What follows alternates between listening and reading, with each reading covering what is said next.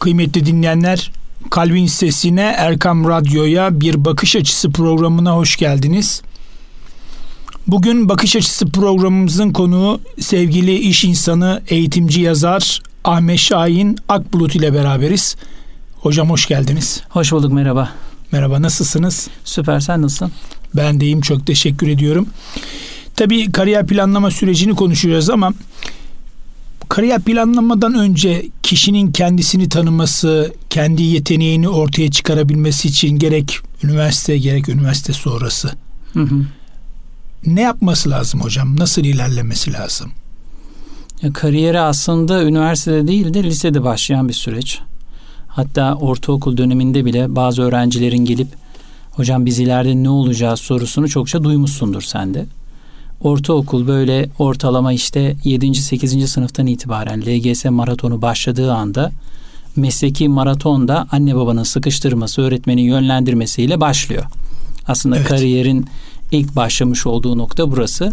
Fakat tabii anneler kendi istedikleri, babalar da kendi istedikleri mesleğe yönlendirdikleri için çocukları bu kariyer yolu biraz da aslında hayali bir şekilde çizilmiş anne baba kariyer peti gibi böyle ilerleyen bir süreçte sonra iş geliyor lisede özellikle lise ikinci sınıfa doğru geçerken ben şimdi sözel mi seçeceğim, sayısal mı seçeceğim, eşit ağırlık mı seçeceğim konusuyla devam eden bir problematik bir konuya dönüşüyor. Çünkü burada çocuğun becerileri ya da zihinsel aktiviteleri hangi derslere daha çok sıcak baktığı ya da gelecekte hangi mesleğe yönlendirilmesi gerektiğiyle ilgili olan araştırma net olarak yapılamadığından ötürü hem rehberlik servislerinde okullarda maalesef bu konu hala gündemimizde değil. Hala konuştuğumuz ama gündeme sokamadığımız bir konu.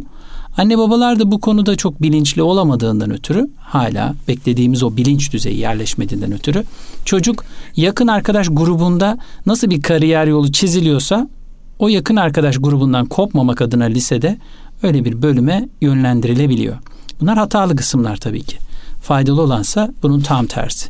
Rehberlik servisiyle başlayan bir ben kimim sorusunun sorulduğu ve cevabın aranmış olduğu konu. Burada iki şey devreye girer aslında. Bir, Evet.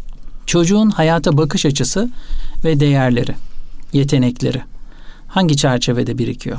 Şimdi küçük yaştan itibaren müziğe merak salmış, hatta bir enstrüman çalan, bir spora merak salmış, gitmiş bir sportif aktivitede lisans almış, çocuk ilerlemiş. Şimdi bu çocuğu sürekli bir şekilde hayır sen bu işleri yapma da git sayısalcı ol, git doktor ol ya da avukat ol, mühendis ol gibi zorlamak yani çocuğun belki de yeteneklerini konuşturabileceği bir kariyerde ilerlemesi gerekirken bu tarafta bakıyorsunuz herkesin sayısalcı olduğu, herkesin mühendis ve doktor olmaya çalıştığı bir evre başlıyor. Bence çocuğun ilk etapta yeteneklerinin ve becerilerinin nereye doğru aktığını iyi kontrol etmek lazım. Bu eğer üniversite düzeyindeyse de artık ne yaptık? Geldik yani mecbur seçtik bölümümüzü. 18. 17. tercihimizden bölüme girdik. Artık bu bölümü okuyacağız. Ekmek parası ne yapacaksın yani? Belki başka yapacak bir şey yok. Deyip de bölüm okunduğu zaman da şöyle bir handikap ortaya çıkıyor. Maalesef liseden mezun olan öğrencilerin %65'e yakını istemediği bir bölümde okuyor. Mez- oradan me- üniversiteden mezun olanların da bu %65'in üniversiteden mezun olanların da yaklaşık %60'ı kendi Kendi. bölümünün dışında başka bir iş yapıyor. Bu kariyer noktasında aslında ne kadar hatalı bir yol çizildiğinin çok güzel bir göstergesi. Yani burada o zaman bir kariyer yönetiminde sıkıntı var demek. Çok büyük bir sıkıntı var. Sadece üniversite düzeyinde mi? Yani profesyonel iş hayatının içerisinde benim yaklaşık 15 yıldır yapmış olduğum iş dünyasındaki bütün danışmanlıklarımda, koçluklarımda artık yaşını başını almış hani tabiri caizse öğrencilerin ununu eleyip eleğine asmış demiş olduğu pek çok profesyonel bile belli bir yaşta olmasına rağmen, belli bir ünvana, statüye sahip olmasına rağmen acaba benim kariyerim nasıl ilerlemeli sorusunu soruyor kendine. Acaba ben bu saatten sonra ne yapmalıyım? Bu birimde, bu bölümde ilerlemeli miyim? Kariyer noktasında daha çok üstüne, üste mi çıkmalıyım? Yoksa farklı bir birime geçip, farklı bir sektöre geçip, farklı bir işe geçip ticarete falan mı atılmalıyım? Hani devlet memuriyetinden istifa edenler mi dersiniz? Üretim sektöründen hizmet sektörüne geçenler mi dersiniz? Yıllarca insan kaynakları yapıp da çıkıp kafe açanlar mı dersiniz? Hani kariyer yolu maalesef bir süre sonra aslında bizim o ilk konuştuğumuz sportif aktiviteye yönelmiş ya da sosyal olan çocuğun kendini fıtri anlamda 45-50 yaşında da olsa tekrar bulmuş olduğu bir yoldur. Siz onu ne kadar engelleseniz de başka bir işe, birime, bölüme yönlendirseniz de o su akıp yolunu buluyor. Evet, gerçekten bir de üniversiteyi bırakanlar var. Onu da saymadık. Tabii ki. İstemediği üniversite bölümüne zorla giriyor. Hani Tabii. oraya giremedim bari buraya gireyim deyip birinci sınıfta, ikinci sınıfta, üçüncü sınıfta. Çok iyi hatırlıyorum eğitim dünyasında bizim de 16 yıl oldu. 16 yıl içerisinde iki kişiyle karşılaştım. Bir tanesi bir tanesi 5. sınıfta, bir tanesi de 6. sınıfta tıbbı bırakmış. Çok normal. Bugünlerde özellikle sosyal medyada benim karşıma çıkan bir durum var. Ben üniversite 3. sınıfta bıraktım ve TikTok fenomeni oldum. İşte şu kadar para kazandım deyip lüks otellerin havuzlarında rol kesen pek çok erkek görüyorum. Maalesef şu anda kariyer noktası emek verip yıllarca üzerinde çalışıp uzmanlaşmanız gereken birim ve bölümler varken ya da uzmanlık alanlarındaki üniversite bölümleri varken şu anda gençlerin YouTuber gibi ya da TikTok fenomeni gibi ya da Instagram fenomeni olmak ve kolay yoldan hızlıca bu fenomenlikten almış oldukları pek çok böyle biliyorsunuz sponsorluk ücretleri, paralar vesaire var. Bunlar onlara o kadar cazip geliyor ki maalesef hem ahlak dışı bazı görüntülere sebep olan işte genç kızların e, maalesef görmek istemediğimiz sosyal medyadaki görüntülerinden erkeklerin alakasız görüntülerine varana kadar pek çok alanda kariyeri bu anlamda üniversiteyi bırakmak kolay yoldan para kazanmak gibi alana kaydırmış. Eskiden şey vardı. Hani büyük şehre gideceğim. Bir e, kart vizit alacağım ve sanatçı olacağım merakı vardı gençlikte. Artık o merak yerine YouTuber olacağım merakına bırakmış durumda. Tabii bu kariyer rehberliğine baktığımızda aslında hadi diyelim ki anne babanın alanı değil. Hı hı. Öğrencinin hiç değil. Ama burada gerek okullarda gerekse danışmanlık veren, hizmet veren rehberlikler var. Yani burada nerede sıkıntı var? Yani öğrencilerimizi yönlendirme noktasında bir rehberliğin aslında bu yolu doğru çizmesi gerekmiyor mu? Kesinlikle öyle. Aslında burada en birinci görev okula düşüyor. Anne baba bu rehberliği yapamayabilir. Çok normal de karşılanır hatta.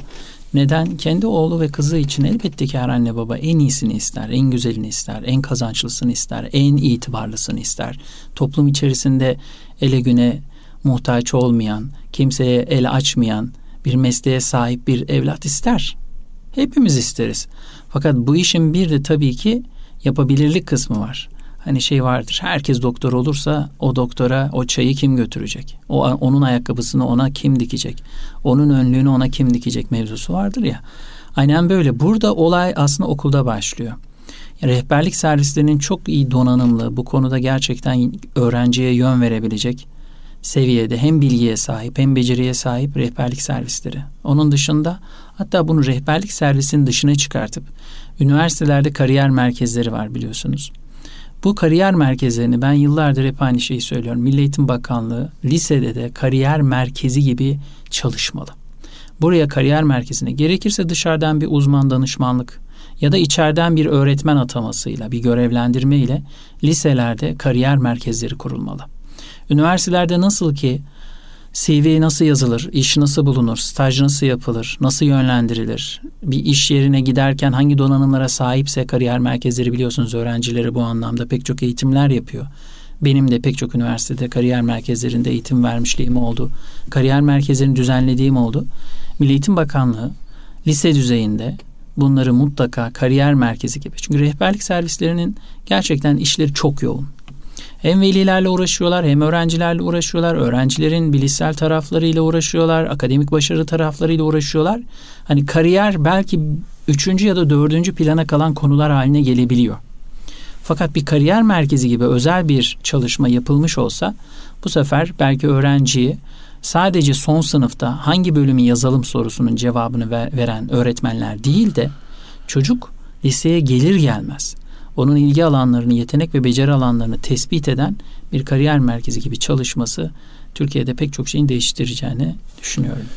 Şimdi değerli hocam, kariyer merkezleri hakeza devam ederken hem yani lisede rehberlik ama üniversitede e, kariyer merkezleri. Yalnız üniversite öğrencisi benim gördüğüm kadarıyla hem staj noktasında hem yabancı dil noktasında bir sıkıntı yaşıyor. Bu nedir hocam? Şimdi bu iki konu da aslında öğrencinin başlangıç itibariyle çok gündemine almamış olduğu iki konu. Diyor ki üniversiteden mezun olduktan sonra diyor ben diyor dil mevzusunu hallederim diyor. Ya da staj programı gelsin diyor. Bu staj da nereden çıktı diyen pek çok öğrenci de hatta duydum ben. E, maalesef e, şu, bu ikisinin bir zorunluluk olduğunu ve hayatına çok büyük bir değer katacağını hatta gelecekte yapacağı işi stajda bulacağını öğrencinin düşünmesi lazım. Şöyle ki e, staj programında aslında siz yapmak istediğiniz işle ilgili ya da alanınızla ilgili, uzmanlık alanınızla ilgili e, tabii ki bu bölümü siz seve isteye okuduğunuzu varsayıyoruz burada. Yani turizm otelcilik okurken kalkıp da diyorsanız ki ben mutlaka öğretmen olmalıydım diye derseniz eğer gidip otelde staj yapmak size çok ağır gelecektir. Kesinlikle öyle. Biz bunu şöyle varsayıyoruz. Bu kişi bu bölümde staj yapmayı gerçekten istiyor. Öyle bir varsayımımız var. O staj programı inanın ki sizin için yapacağınız işin bir provası niteliğinde oluyor. Hem işi öğreniyorsunuz, hem içerideki kurumsallığı öğreniyorsunuz, içerideki organizasyon şemasını öğreniyorsunuz, sürecin akışını öğreniyorsunuz. Bir işe zamanında gitmek veya dönmek, bir işi yetiştirmek, bir maile cevap vermek, bir yöneticinin kaprisini çekmek, çalışma arkadaşlarıyla birlikte olmak, ekip olarak birlikte hareket etmek gibi bir şirketin içerisindeki en temel prensipleri staj esnasında öğreniyorsunuz. Diğer taraftan dil mevzusuna gelirsek eğer maalesef yani ülkemizde dil öğrenme konusu tersten işletilen bir öğretim sistemiyle öğretildiğinden ötürü. Yani neyi kastediyorum? Bir bebeği düşünün, Türkçeyi, ana dilini ya da başka bir dili olabilir fark etmez. Ana dilini öğrenirken önce işitir, sonra söyler, ondan sonra yazar, sonra da okur. Yani sıra böyledir bir dili öğrenmekte. Biz bunu böyle bunu tersine çevirin. Önce o grameri öğreniyoruz. Ondan sonra konuşmaya çalışıyoruz. Sonra yazmaya çalışıyoruz. En sonunda da bakıyoruz bunu akıcı bir şekilde konuşmaya aktarabilecek miyiz? Hani böyle ana dilim gibi olacak mı? Maalesef tersinden işletiliyor öğretimde. Dolayısıyla dil bizim önümüzde aslında aşamayacağımız bir tabu gibi duruyor. Yani bunu öğrenmiş olduğum bu gramer kurallarıyla olağanüstü seviyede konuşmam gerekiyor gibi. Sürekli ertelenen bir duruma geliyor. Yani bakıyorum özellikle kurumsal firmalarda çalışanlar yani burada gençler gerçekten bu konuda uyanık olurlarsa, zeki davranırlarsa, kıvrak bir zekaya sahip olurlarsa inanılmaz bir seçim tercihi haline gelecekler. Bakıyorum 40-45 yaşına 50 yaşına gelmiş kurumsal firmada terfi alamıyor. İngilizce kursuna gidiyor. Diyor ki benim terfi alabilmem için veya uluslararası pazarda işte EMEA bölgesinde Afrika bölgesinin yöneticisi olabilmem için İngilizcemin akıcı olması lazım. Adam 40 yaşında İngilizce konuşmak için kursa gidiyor. Hani ne kadar Halbuki şey. yıllarca görmüş. E tabi yıllarca görmüş. Aslında grameri çok iyi. Yani size past perfect ile present arasındaki farkı çok net bir şekilde anlatır. Had been 3 yapısının ne demek olduğunu anlatır. Size çok net bir Tabii. şekilde gösterir. Ama gel abi yani şurada toplantıyı aç desen İngilizce yapamaz durumda. Çoğumuz öyleyiz ayrıca. Hepimizin gram, grameri falan çok iyi biliyoruz dil bilgisini ama konuşmada ciddi problemlerimizin olduğunu söylüyoruz. Temeli ne? E, kimse konuşamıyor. yani sen ben konuşabilsek aramızda bir konuşma eğilimi olmuş olsa rekabetten kastım da o benim. Yani biz bir öğrenme alanını genellikle e, üniversite öğrencilerinde e, iyi bir üniversitede okuyan bir öğrencinin çok iyi bir kariyer yapma olasılığı olmasının nedeni bu. Üniversitedeki sadece öğretim sisteminin mükemmel olması değildir iyi bir üniversitede okuyan bir öğrencinin mükemmel kariyere sahip olmasının sebebi. Oradaki öğrenci kitlesidir ayrıca. Şimdi düşünsenize 50 kişilik bir sınıfta 45 öğrenci mükemmel İngilizce konuşma eğiliminde. Geriye kalan o 4-5 öğrenci neyse olmasa da olur der mi? Zaten çoğu öğrenci sportif aktiviteden tutun kulüp çalışmalarına iyi bir kariyer elde etme başarısından yurt dışına çıkıp master yapma hedeflerine varana kadar çevre çok büyük bir etken onu yönlendiriyor oraya. O öğrenci de diyor ki benim de diyor böyle olmam lazım. Yapmam lazım. Yapmam lazım. Dolayısıyla edinmiş olduğunuz arkadaşlar, koymuş olduğunuz hedefler, bulunmuş olduğunuz çevre çok büyük bir etken haline dönüşüyor. Bu yüzden söylüyoruz. Bir yerde bir kulüp, bir yerde bir çalışma, bir yerde bir etkinlik gördüğünüz zaman sadece çevrenizdeki arkadaşlarınızın ona yönelip yönelmediğine değil, kendi hedeflerinizi ve beceri ve yeteneklerinize odaklanın. Staj programları da benzer şekilde e, düşünülebilir. İsterseniz onu aradan sonra Hocam aradan konuşuruz. sonra şimdi vaktimiz de geldi Allah razı olsun. Ee, sevgili dinleyicilerimiz kısa bir aradan sonra programımıza kaldığımız yerden devam edeceğiz. Kıymetli dinleyenler sevgili Ahmet Şahin Akbulut hocamızla birlikte kariyer planlamayı ve süreçlerini konuştuğumuz programımız devam ediyor. Hocam staj noktasına gelelim inşallah. Türkiye'nin en önemli noktalarında, en önemli şirketlerin bir tanesinde üst düzey yöneticilik yaptınız. Ee, yakında tanışıyoruz. Uzun süredir de tanıştığımız için biliyorum. Bu süreçte üniversite öğrencisini staj noktasında böyle firmalara geldiğinde ve bu stajı tam manasıyla hakkıyla gerçekleştirdiğinde siz okul bittikten sonra işe alıyor musunuz? Yani aldınız mı daha doğrusu? Tabii ki. Ya bunu e, o kadar çok fazla duyuyorum ki ben.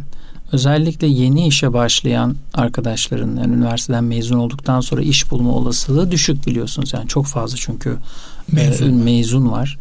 E, çalışabilecekleri yerler de az. Bir de mezunlar istiyor ki yani çok iyi yerlerde çalışayım, çok iyi paralar kazanayım arzusundalar. E, dolayısıyla hemen böyle büyük firmalara yöneliyorlar. Büyük firmaların da belli bir alım politikası var elbette ki. Yani oraya girmek öyle çok kolay olmuyor. Buradaki en kolay kestirme yollardan bir tanesi staj programları. Burada da öğrencinin birazcık e, elini korkak alıştırdığını görüyorum ben.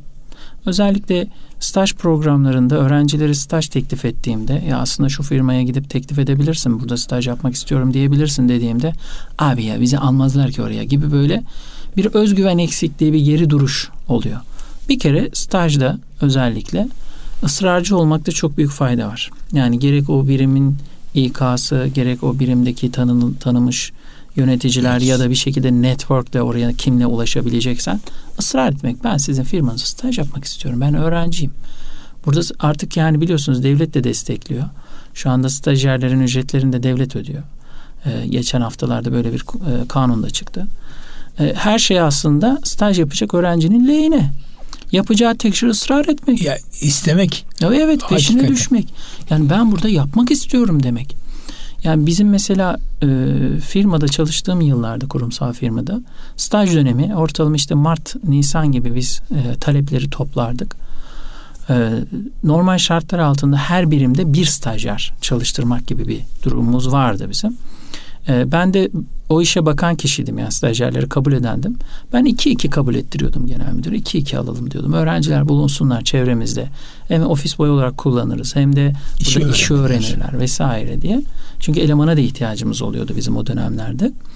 Yani böyle iki e, kişiden düşünecek olursak ortalama 30-35 tane birimimiz vardı. E, 15 birimimiz vardı. 30-35 e, stajyer demek bu. İnanın ki biz stajyer arıyorduk. Yani sağdan soldan insanları arayıp diyorduk ki ya stajyer yok mu elinizde? Getirsinler bize versinler. Valla kim getirirse başvurursa kabul edeceğiz. Hangi bölüm olduğu da çok önemli değil. enteresan olan bir şey var. Bizim zamanımızda böyle imkanlar yoktu. Biz yani bir nevi böyle açtık, bakıyorduk hani kim çağırsa ya da bir boşluk olsa biz gitsek. Şimdi de var. Gençlik Gelen yok. Enteresan.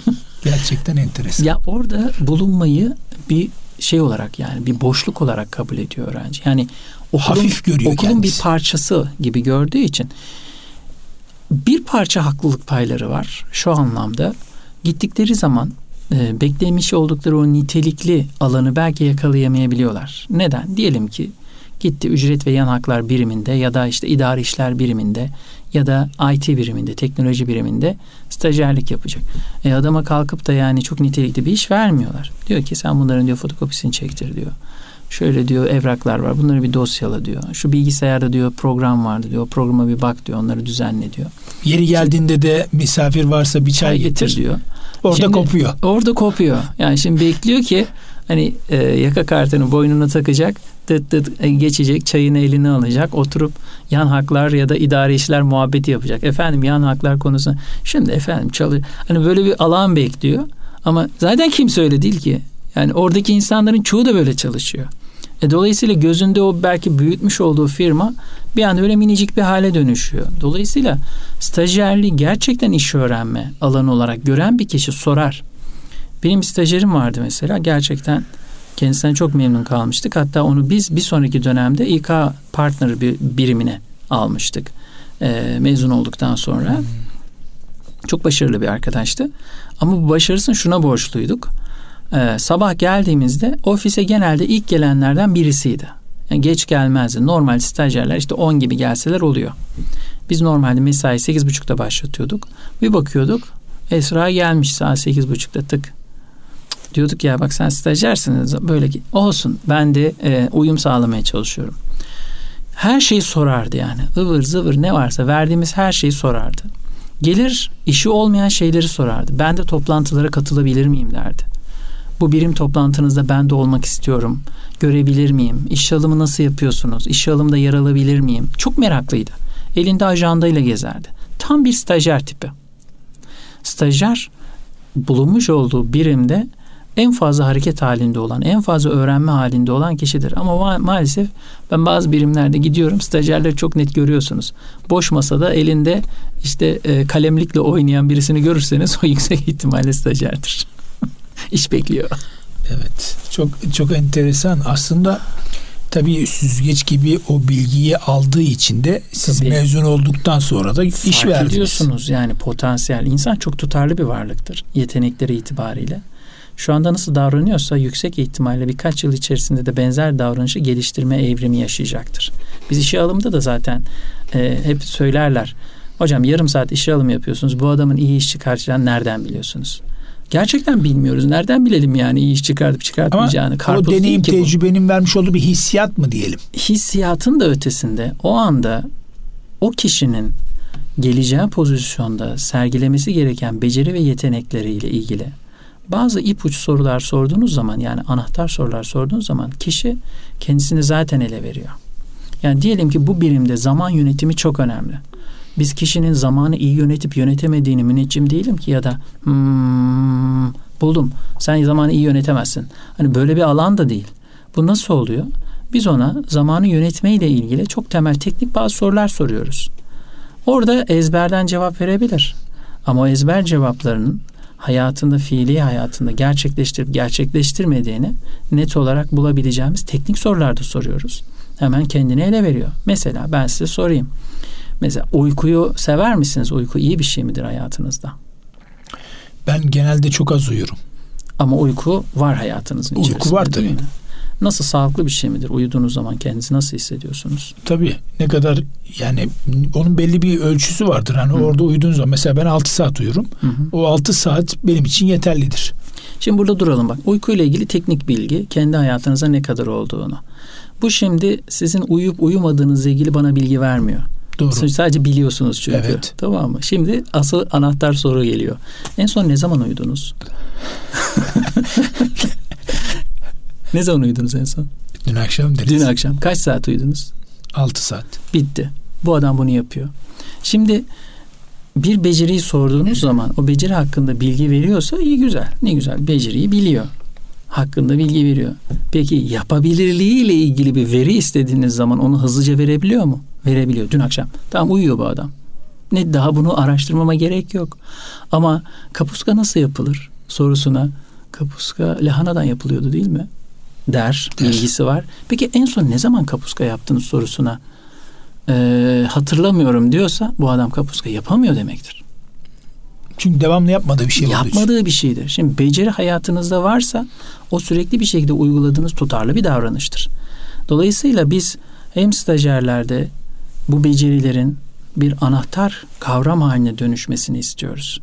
Mezun olduktan sonra iş alımcının karşısına oturduğunda daha önce stajda bulundunuz herhalde. Evet bulunduk. Peki bir toplantı yönetim hakkında bana neler söyleyebilirsiniz dediğinde dı dı dı dı Hemen stajdaki o toplantı ortamı aklına gelecek. Diyecek ki toplantıda bir toplantı yöneticisi var, katılımcılar var.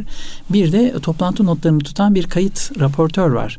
E, ortalama bir saat sürüyor toplantılar şirketlerde. Ben bunu staj programında net bir şekilde gördüm. Dolayısıyla toplantı yönetimini bildiğimi düşünüyorum. Bitti. Bitti. Bu Aslında kadar. orada puan aldı. Aynen. E, hemen ne yapıyor işe alımcı? Diyor ki toplantı yönetimi yapabiliyor. Toplantıda bulunmuş bu kız veya bu çocuk erkek kimse artık kurumsal iş hayatının içerisinden geçmiş. Az önceki bahsetmiş olduğunuz kız kardeşimiz herhalde yıllar öncesine dayanıyor. Tabii tabii yıllar ee, öncesine.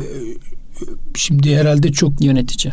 Yönetici. zaten ne olacak? Yani bu kadar Şu an bir yönetici, bilgiye aç evet. olan birisi değil Kesinlikle. mi? Kesinlikle. Biz zaten onu aldığımızda eğitim birimini almıştık. Daha sonra İK Partner e, biriminde bir süre çalıştıktan sonra ben onu eğitime almıştım. Eğitimde de bir süre çalıştı. Uzman yardımcısı pozisyonuna geldi. Ee, ben şirketten ayrılırken uzman olmak üzereydi yani. Ortalama 7 yıl geçti. Şu anda e, kıdemli uzman. Aynı kurumda mı? Aynı kurumda. Kıdemli uzman pozisyonunda. E, staj süresi ne kadar? Kurumdan kuruma değişir Tabii mi? Değişiyor e, staj süreleri. Ortalama e, 4 aylık ve 6 aylık programlardan da başlıyor. Bazen uzun da sürebiliyor. Ama okuyan bir öğrenci için? Ee, onların işte bölüme göre değişiyor. Bir Ortalama ay, iki ay. Evet, iki ay ile dört ay. Dört ay ile başlar genelde. Dört ay, altı ay devam ediyor. İkisi de aynı mıdır? Hem üniversite öğrencisi hem lise öğrencisi açısından da? Hemen hemen aynı, e, aynı. sürelerde. Evet, hmm. hemen hemen aynı süreler. Ama biz onu mesela uzatabiliyoruz. Mesela kişiye şöyle bir öneride bulunabiliyoruz. Yani staj bittikten sonra da eğer burada bulunmak istersen çok böyle başarılı, yetenekli bir çocuksan başka bir firmaya kaptırmamak için onu Orada yetiştiriyorsunuz. Ayağını bağlıyoruz. Hmm, evet. Evet güzel. Tabii şimdi mülakatlara geleceğim. Mülakat Hı-hı. noktası çok önemli. CV hazırlamak çok Hı-hı. önemli. Hocam CV'de herkes çok iyi ya. Evet. Yani İngilizce ne demek yani? Olağanüstü. Orta değil, iyi değil, süper. Tabii. 10 numara 5 yıldız. Herkes İngiltere'de doğmuş gibi. E, mülakat deyince de aklıma bir şey geldi. Tabii soruyu soracağım. E, bir abimizle böyle konuşuyorduk. O da üst düzey yönetici e, mülakatı tabii şoför mülakatı olacak. Yani sözlüden sonra artık uygulamaya geçiyorlar. Kamyona geçiyor. Arabayı kullanıyor. Ondan sonra elendiğini görüyor. Diyor ki ya ben arabayı kullandım gayet güzel kullandım nasıl elenirim diyor. Soruyorlar yani arabaya bindiğinde dikiz aynasını kendine göre ayarladın mı? Yok. e yan aynalar yok. E nasıl şoförlük yaptın kardeşim diye soruyorlar yani. Evet. Çünkü niye sana biz kamyonu teslim edeceğiz? Evet. Kendine göre yapmazsan o aracı nasıl kullanacaksın? Kemer taktın mı? Yok. Eğlendin. Hı hı. Yani böyle bir durum da söz konusu. CV'lerde nelere dikkat etmek lazım? Aslında herhalde en heyecanlı bölüm mülakat mı? Kılık kıyafet mi? Bunların hepsi bir bütün mü? Eğer gerçekten bir kuruma ilk kez başvuruyorsanız ee, yani daha önce profesyonel kurumsal bir firmaya başvurmadıysanız daha doğrusu öyle söyleyeyim. Ee, bu süreç çok çok heyecanlı gerçekten de. Çünkü bir kez bir görüşme olmuyor. Önce CV'ler bir yetenek havuzunda toplanıyor. Yani bir CV havuzunda toplanıyor. O CV'lerin içerisinden ideal CV'ler seçiliyor. Tabii siz onları bilmiyorsunuz o ara neler oluyor. Ondan sonra ilk ön mülakata davet edilecek kişiler davet ediliyor. Siz zannediyorsunuz ki beni işe alacaklar. Gidiyorsunuz ön mülakat oluyor. Sonra size haber vereceğiz deniyor. Sonra bir daha çağrılıyor. Bir daha çağrılıyor. Bazı kurumsal firmalar mesela bu sürece assessment diye tanımladığımız bir değerlendirme merkezi sürecinde dahil ediyorlar. Yani kişinin yeteneklerini farklı araçlarla görmüş oldukları başka süreçlerde. Ama çok basit düzeyde bir CV mülakatı diye tanımladığımız birinci düzey bir mülakatın içerisinde elbette ki kılık, kıyafet, konuşma biçimi, verdiğiniz enerji, yetkinliklerinizi nasıl sergilediğiniz, sorulara verdiğiniz cevaplar, hızınız. Ya bunlar o kadar değerli ki Mülakatta telefonda başlıyor gelmek yani. Elbette daha... ki, elbette ki. Yani bu daha önceden başlayan bir süreç aslında. İlk e, işe alımcı arkadaş mülakata davet edeceği zaman ya telefon açar ya mail atar. Aslında kurmuş olduğunuz o ilk diyalog bile bayağı bir şey ele vermektedir. Yani telefonu nasıl açtınız? Ee, daveti nasıl karşıladınız? Nasıl kapattınız? Ya da atılan maile nasıl cevap verdiniz? Hani bunlar o kadar değerli ki. Ne kadar zamanda döndünüz? Oldu ki mesela firma telefon açtı ya da bir mail attı. Ona ne kadar zamanda döndünüz? Yani işe alım siz sizi mülakatı davet ediyoruz cümlesini başladığı anda, verdiği anda, bu konuşma, bu iletişim başladığı anda başlayan bir süreç. Ve gidip iş akdini imzaladığınız anda da biten bir süreç. Yani resmi anlamda söylüyorum. Yoksa ondan sonra oryantasyon süreci var, adaptasyon süreci var, deneme süreci var falan. O devam ediyor o süreç. iki ay daha devam ediyor. Stajda ortalama. tabii bir örnek verdiğiniz mülakatta unutamadığınız bir an var mı? Olmaz olur mu? Bu söylemiş olduğum İngilizce mevzusu. Ankara'da yapıyorduk mülakatı. o zaman e, yeni bir iş alımcı arkadaşımız vardı. E, bizimle bir süredir çalışıyordu. E, onunla beraber gittik. Adaylar geldiler. Ya tabii e, üniversite mezunu çok nitelikli insanlar da var. E, buna dedim ki yani sorduğun soruları genellikle yetkinlik bazı sor. CV soruları sorma. CV'de yazıyor zaten yani adama hangi bölümden mezunsunuz diye sorma zaten mezuniyeti yazıyor. Mülakatı hızlı geçirmemiz lazım. Ortalama 20 dakikada bir kişiyle görüşmemiz gerekiyor. Çok yoğun bir mülakattı o günlerde. E tabi şimdi CV'de yazan şeyi de sorduğunuz zaman süreç uzuyor. Yani 45 dakika, bir saat uzuyor. Onları sorma pratik ilerleyelim dedim. Tamam dedim. ODTÜ mezunu bir arkadaş gelmişti. Çok net hatırlıyorum. Ona dedi ki İngilizce biliyor musunuz?